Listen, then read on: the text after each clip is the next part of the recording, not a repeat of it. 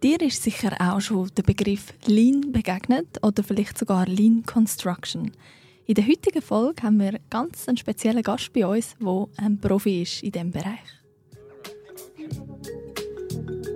From design to construction, we're on the rise. Digital tools opening new eyes.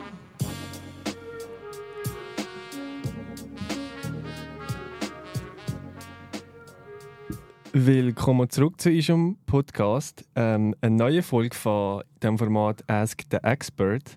Ähm, wir fahren wie immer mit der Frage, wer bist du und was machst du eigentlich genau? Hallo zusammen, mein Name ist Aldo Renz. Ähm, ich bin der Leader der Refine-Zelle in der Schweiz. Refine ist ein Unternehmen, das äh, ja, vor knapp acht Jahren gegründet wurde und sich auf Lean Construction und Integrated Project Delivery ähm, fokussiert. Wir beraten Projektteams zusammen kollaborativer und effizienter zusammenzuarbeiten und nutzen da, dabei hauptsächlich das Last Planner System.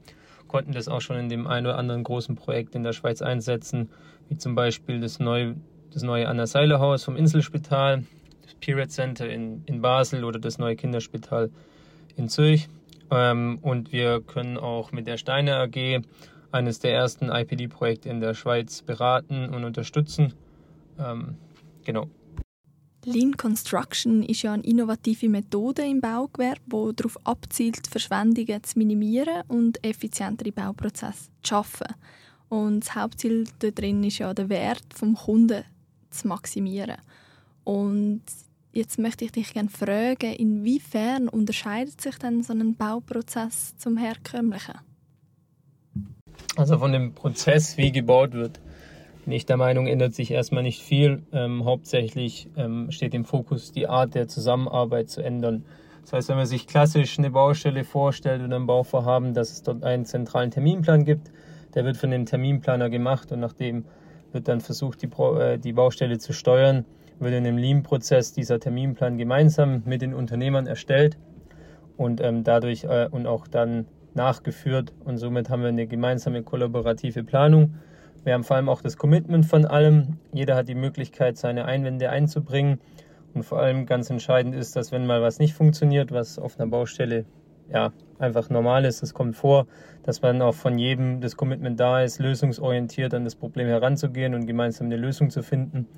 Und ähm, ja, es ist dann natürlich, jeder ist viel mehr involviert und ähm, ist dann natürlich auch bestrebt, den Fehler, den er vielleicht selber in der Planung begangen hat, dann auch wieder auszugleichen und somit ist es ein äh, kollaborativeres und entspannteres Zusammenarbeiten. Und ähm, das ist, denke ich, der größte Unterschied zu einem klassischen Bauprozess oder zum klassischen Bauprojektmanagement. Jetzt wissen wir ja, wie sich also das Lean Construction Projekt von einem herkömmlichen Projekt ähm, unterscheidet. Und jetzt würde ich noch wundern, welche Prinzipien und Methoden werden im Rahmen von so einem Lean Construction Projekt genau angewendet? Für Lean Construction gibt es natürlich eine Vielzahl an Methoden. Ähm, das fängt bei Location-Based Management an und hört wahrscheinlich beim Shopfloor-Management auf. Ähm, es gibt viele, ja, viele Thematiken, die auch aus der stationären Industrie adaptiert wurden. Was wir hauptsächlich einsetzen und was auch den größten Effekt hat, ist das Last Planner System. Hier geht es einfach darum, ähm, gemeinsam mit den ausführenden Gewerken oder auch in der Planungsphase mit den Planern äh, gemeinsam das Projekt zu steuern. Das ist dann es erfolgt in verschiedenen, in verschiedenen Phasen und Flughöhen. Man kann sich das ein bisschen vorstellen, wie ein Flugzeug das landet.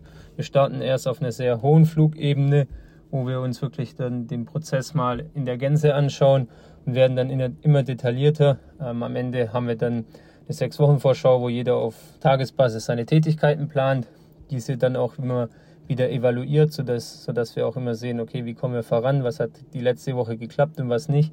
Und somit haben wir eigentlich ein relativ enges Tracking, ähm, aber nicht Tracking in dem Sinne, dass wir wissen, okay, wer hat was falsch gemacht, sondern eigentlich immer, okay, wo steht die Baustelle momentan, äh, an was für Themen müssen wir arbeiten, dass wir in den nächsten Monaten dann auch die Performance auf die Straße bringen, die wir uns wünschen.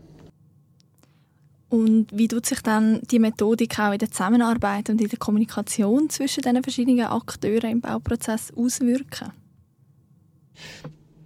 Ein zentraler Punkt von Lean Construction ist ähm, auch die Kommunikation und äh, die Zusammenarbeit äh, in dem Planungsprozess oder in dem Bauprozess äh, zu verbessern. Ähm, das bedeutet, dass wir regelmäßige Sitzungen haben, ähm, wo alle gemeinsam auf Augenhöhe miteinander kommunizieren. Und das ist wirklich das elementare Ziel auch, dass, dass diese Kommunikation besser wird, dass die Kommunikation vor allem auch direkter wird. Das heißt, dass wir nicht diese klassische Kommunikation haben, Unternehmer A geht zum Bauleiter, der kommuniziert mit Unternehmer B, dann wieder mit Unternehmer A, sondern dass am besten die Unternehmer bestimmte Dinge direkt miteinander besprechen, vielleicht auch mal ohne die Bauleitung oder dass es einfach in einem Dreiergespann direkt passiert, in der Produktions- und Evaluationsbesprechung, die einmal in der Woche stattfindet. Und ähm, da ja einfach eine kontinuierliche Zusammenarbeit auf Augenhöhe zu ermöglichen. Ähm, das bedeutet nicht immer nur, dass es immer alles nur die schöne Welt ist, sondern es kommt auch zur Diskussion, das kann auch mal hitzig werden. Ähm, nichtsdestotrotz ist aber immer wichtig, dass es immer fair bleibt und immer auf Augenhöhe. Ja, wenn wir von Lean Construction reden, kehren wir auch vielfach das Wort Integrated Project Delivery, kurz IPD. Und wie, also was ist das genau und wie unterscheidet sich das zu den traditionellen Projektmanagement-Ansätzen? Ja, IPD ist, ähm, ja, es äh, entscheidet sich natürlich, wenn man es bis in die, wenn man es richtig anwendet, sehr dramatisch von der traditionellen Projektabwicklung. Ähm, ich denke, ein großer Punkt ist schon mal, dass ähm, die Beteiligten einen gemeinsamen Vertrag unterschreiben, also zumindest mal der Bauherr, der Architekt und der Generalunternehmer. Ähm, ja, grundsätzlich kann man immer sagen, umso mehr Parteien in diesen Vertrag integriert werden, auch von den Ausführenden oder von den Planern, umso besser, umso mehr Beteiligte, äh, umso mehr Beteiligte hat es, hat dieses Projektkonstrukt in dem Sinne. Ähm, das ist zum, schon mal ein sehr großer Unterschied auch in dem Vertrag werden dann natürlich auch die Risiken und die Gewinne geteilt. Das ist natürlich auch noch ein, ein großer Unterschied zu einem normalen Projekt. Und das Projektteam verwaltet ein gemeinsames Budget, das einmal festgelegt wird. Das heißt, einmal die Kosten werden ganz am Anfang von dem Bauherrn festgelegt und dann wird gemeinsam daran gearbeitet, diese Kosten einzuhalten. Ähm, genau, das ist, das ist sicherlich ein großer, ein großer Unterschied. Auch folgten im IPD-Projekt nicht den traditionellen SIA-Phasen, sondern ähm, es wird eher viel bedarfsgerechter gearbeitet. Das bedeutet, dass die Dinge werden dann getan, wenn es notwendig ist. Man hat am Anfang eine sogenannte Validierungsphase. Das ist die Phase, wo quasi alle Beteiligten die Möglichkeiten haben, das Projekt sich anzuschauen, auch schon bestimmte Dinge zu, zu erarbeiten. Äh, in der Regel ist das, wenn man es jetzt in den SIA-Phasen sieht, ähm, wird es, ist das bis vor Projekt. Und nach der Validierungsphase wird dann auch der Vertrag unterschrieben. Das bedeutet auch, dass die dass die Unternehmer und die Planer nicht von Anfang an dieses, dieses Kostendach unterschreiben müssen, sondern dass sie erst eine Zeit haben, sich mit dem Projekt auseinanderzusetzen und dieses Budget, das der ähm, Bauherr einmal initial quasi aufge, äh, aufgerufen hat, dann auch validieren können, gemeinsam mit dem Bauherrn zusammen. Von dem Bauherrn ist es natürlich die, das Gute für den, ist, er hat relativ früh eine Kostensicherheit ähm, beim, beim Vorprojekt und falls es ja, falls das Budget nicht ausreichend ist, weiß er das auch schon relativ früh und hat das mit einer relativ ja, ehrlichen Meinung von allen Beteiligten dann auch erarbeitet, dass, dass unter Umständen das Budget nicht ausreichend ist. Also das ist schon mal ein, ein Punkt, ähm, der, der sich sicherlich dann stark davon unterscheidet äh, zu einem klassischen Projekt. Ähm, auch, dass die Unternehmer sehr früh eingebunden werden und dass man auch so ein Stück weit die Ausführungsplanung äh, ersetzen kann oder nicht mehr braucht, weil man bestimmte Unternehmer natürlich schon mit eingebunden hat. Das heißt, man hat die, Aus die aufwendige Ausschreibung in dem Sinne nicht, ähm, kann direkt von der Entwurfsplanung in die Werk- und Montageplanung gehen. In bestimmten Fällen, wahrscheinlich nicht überall, ähm, zum Beispiel das Gemerk Wahler, in dem als Beispiel wird sicherlich noch klassisch ausgeschrieben, weil es einfach nicht so viele Schnittstellen hat ähm, und auch nicht so viel ja, zu einem zur Projektperformance beitragen kann. Ähm, aber sicherlich ein Elektriker, Lüftungsbauer und ähm, Sanitär sind sicherlich, ähm, die ganzen Haustechnikgewerke sind sicherlich äh, Gewerke, die man in irgendeiner Weise über den Generalunternehmer oder als, Einzel, als einzelne Partner in das Vertragskonstrukt mit einbinden muss. Du hast ja jetzt schon etwas angetönt zum Thema Vertrag und Vertragsmodell. Aber was gibt es denn sonst noch für rechtliche Aspekte, die mit IPD verbunden sind? Und wie unterscheiden die sich auch jetzt zu einem herkömmlichen Projekt, sage ich jetzt mal? Also die größte ähm, vertragliche Änderung ist natürlich dieser Mehrparteienvertrag. Ich hatte es vorher schon mal angesprochen. Das heißt, dass die Parteien gemeinsam einen Vertrag unterschreiben, den auch schon relativ früh Was da vielleicht noch wirklich zu erwähnen, zu erwähnen ist, dass da jetzt kein, da werden, da wird kein Budget für jeden, für jeden einzelnen Planer oder äh, Unternehmer assigned, sondern jeder committet sich eigentlich dazu, dieses Budget, das Gesamtbudget einzuhalten. Dadurch entsteht eine ganz neue Flexibilität. Man kann Budgets auch äh, flexibel hin und her hin und her shiften, da jeder auch sein, ähm, ja, jeder muss am Anfang einen Prozentsatz angeben, wie viel er von seinem Umsatz in dem Projekt quasi ähm, als Gewinn erzielen möchte. Und äh, dieser, dieser Prozentsatz geht dann erstmal in, in, in, in einen Topf. Und dieser Topf wird, ähm, dieser Gewinn für jeden Unternehmer wird nur ausgeschüttet, wenn das Projekt ähm, erfolgreich ist. Das heißt, jeder, jeder der Beteiligten ist dazu motiviert, das Kosten, Kostendach einzuhalten, weil daran auch sein Gewinn hängt. Was dann auch noch wichtig zu erwähnen ist, dass auch die ähm, AGKs von den, ähm, von den Beteiligten in diesen Topf wandern, sodass ähm, quasi erstmal nur die tatsächlichen Kosten äh, vergütet werden vom Bauherrn, was dem Bauherrn dann auch eine Sicherheit gibt, dass unter Umständen, wenn die Kosten steigen, dass er quasi nur die tatsächlich angefallenen Kosten wie Material und Personalkosten zum Beispiel bezahlen muss und dass ähm, quasi die, ähm, die Unternehmer ihren Gewinn in diesen Risikopool setzen. Das motiviert natürlich alle, dieses Kostenziel zu erreichen und dann auch Optimierung vorzunehmen, auch sich vielleicht seine eigenen Prozesse nochmal zu hinterfragen, zu überlegen, okay, wir haben das zwar jetzt in der Vergangenheit eigentlich immer so gemacht, aber gibt es vielleicht doch einen effizienteren Weg oder einen besseren Weg, wie wir das besser realisieren können ähm, genau, das sind, denke ich, die, die größten Unterschiede zu, zu einem traditionellen Projekt und diese Streitigkeiten über Nachträge und so, die gibt es in, in der Form nicht. Ähm, wenn es wirklich zu einer dramatischen Projektänderung kommt,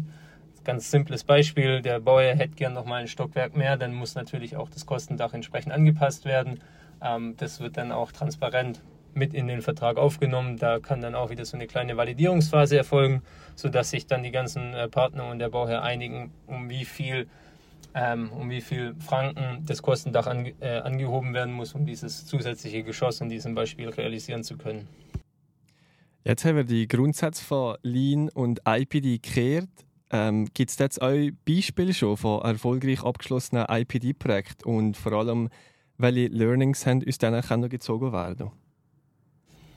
Ja, im deutschsprachigen Raum gibt es momentan nur in Deutschland ein abgeschlossenes ähm, IPD-Projekt. Das ist eine, eine Brücke in Hamburg. Ähm, aber es gibt ganz viele IPD-Projekte, die in den USA schon abgeschlossen wurden. Auch in Finnland gibt es sehr viele Projekte, die mit dem dort sogenannten Project Alliancing äh, umgesetzt wurden. Ähm, grundsätzlich haben alle sehr positive, ähm, alle sehr positive Ergebnisse erzielt. Es ist natürlich schwierig, das zu generalisieren. Es sind natürlich Möglichkeiten von bis zu 20 Prozent Kosteneinsparung möglich. Das bedeutet aber jetzt nicht, dass man das, dass es automatisch mit dieser Methodik realisiert werden kann. Nichtsdestotrotz ist es sicherlich aber auch ein Weg, die Bauindustrie, vor allem was auch äh, Innovation angeht, weiter voranzubringen, weil dadurch alle animiert werden, gemeinsam zu arbeiten und dadurch entsteht Innovation. Auch innerhalb der einzelnen Unternehmungen ist es sicherlich ein Innovationsschub, weil jeder sich nochmal in einem anderen Kontext hinterfragt, wie es jetzt in einem klassischen Projekt tut. Das ist sicherlich äh, eine der sehr, ähm, ja, sehr guten Sachen und zum anderen auch die Zusammenarbeit, dieses Gegeneinander, das man dann doch oft von Bauprojekten kennt, ist dort in dem, in, nicht in dem Ausmaß anzutreffen. Jeder hat ein, alle haben ein gemeinsames Ziel, arbeiten auf das hin und das ist natürlich eine ganz andere Basis. Ich denke auch gerade für die jüngere Generation ist das ein, ein wichtiger Punkt, an dem man nicht unterschätzen sollte. Und am Ende ist auch das Produkt, das Bauwerk von einer höheren Qualität, weil jeder mit dem gleichen Ziel da dran geht und ähm, ja, sich auch mehr mit dem Projekt identifizieren kann. Danke viel, viel mal, Aldo. Es ist sehr interessant gewesen, was wir jetzt da von dir alles gehört haben. Und ich glaube, es gibt eigentlich auch schon unseren Hörern so ein bisschen besseres Bild von Lean Construction und IPD und es macht es vielleicht so ein bisschen fassbarer. Ja, ja, danke vielmals für das Zuhören und bis nächstes Mal. Bis zum nächsten Mal und wir hoffen, es hat euch gefallen. Vergesst unbedingt nicht, unseren Podcast vielleicht sogar noch zu bewerten. Mit 5 Sternen. Tschüss zusammen. Tschüss zusammen, danke fürs Zuhören.